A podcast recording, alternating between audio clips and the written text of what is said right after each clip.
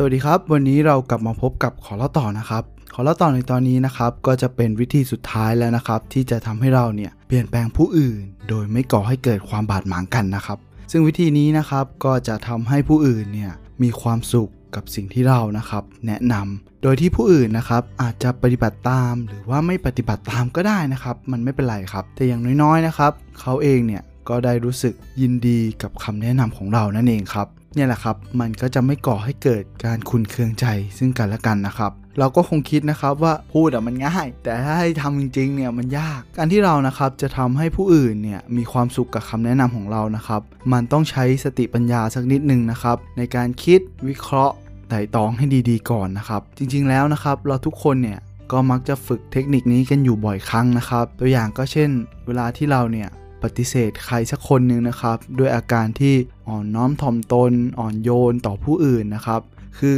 สิ่งเหล่านี้แหละครับมันทำให้เขานะครับพอใจในการปฏิเสธ ซึ่งเราอาจจะใช้วิธีการมองหาข้อดี และก็ชื่นชมให้กำลังใจเขาเหล่านั้นนะครับ แทนที่จะใช้คำพูดต่อว่าต่อขานเขานะครับ หรือไม่ก็เราลองแนะนำผู้อื่น ว่าคนนั้นเนี่ยมีความสามารถกว่าเรา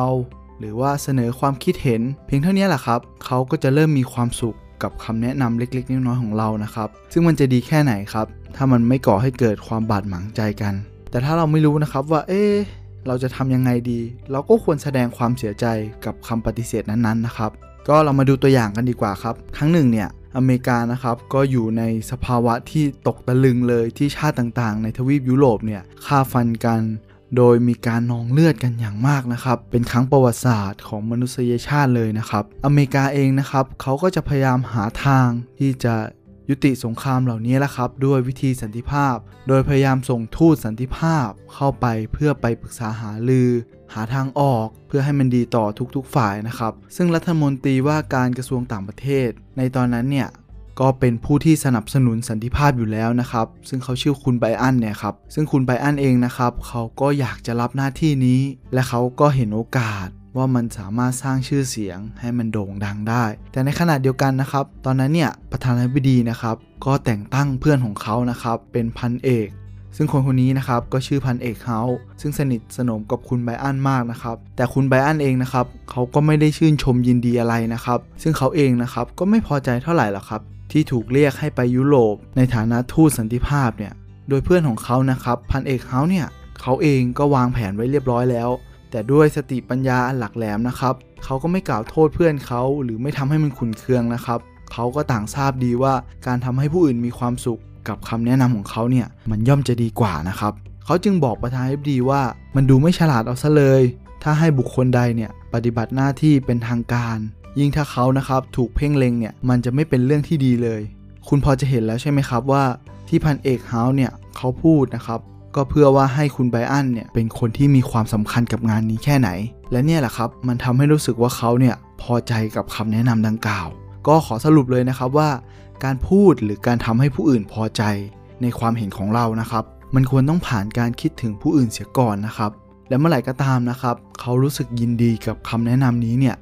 มันก็อาจจะทำให้เขานะครับ เกิดการเปลี่ยนแปลง โดยที่เราเนี่ยไม่ขัดแย้งกันก็ได้นะครับ วิธีนี้นะครับมันจะค่อนข้างลึกซึ้งไปหน่อยนะครับ แต่ทิกง่ายๆเลยเราก็ลองสังเกตเทคนิคเหล่านี้นะครับ จากผู้นำที่เขาดูฉลาดหลักแหลมนะครับ ที่เราก็พบเห็นอยู่บ่อยๆแหละครับ ก็เรียนรู้จากเขานะครับ เราก็จะได้ทำให้ผู้อื่นนะครับ มีความสุขแล้วก็ได้ใจเขาด้วยนั่นเองครับ สิ่งเหล่านี้นะครับ เราควรอย่างยิ่งเลยที่จะนำไปประยุกต์ใช้ให้เหมาะสมกับตัวเราเองนะครับ แต่สิ่งที่เรานะครับไม่ควรลืมเลย นั่นก็คือว่า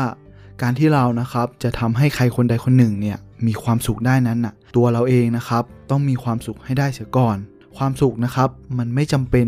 ต้องหาจากผู้อื่น หรือว่าหาจากสิ่งภายนอกนะครับ แต่ความสุขนั้นเนี่ยมันเริ่มต้นจากภายในครับ ก็ขอเป็นกำลังใจให้กับทุกคนนะครับ ถ้าในปัจจุบันเนี่ยเราไม่มีความสุขนะครับ เราก็แค่ลองขยับมุมปากบ่อยๆนะครับ แล้วความงามในใจเราเนี่ย มันก็จะบังเกิดไงครับ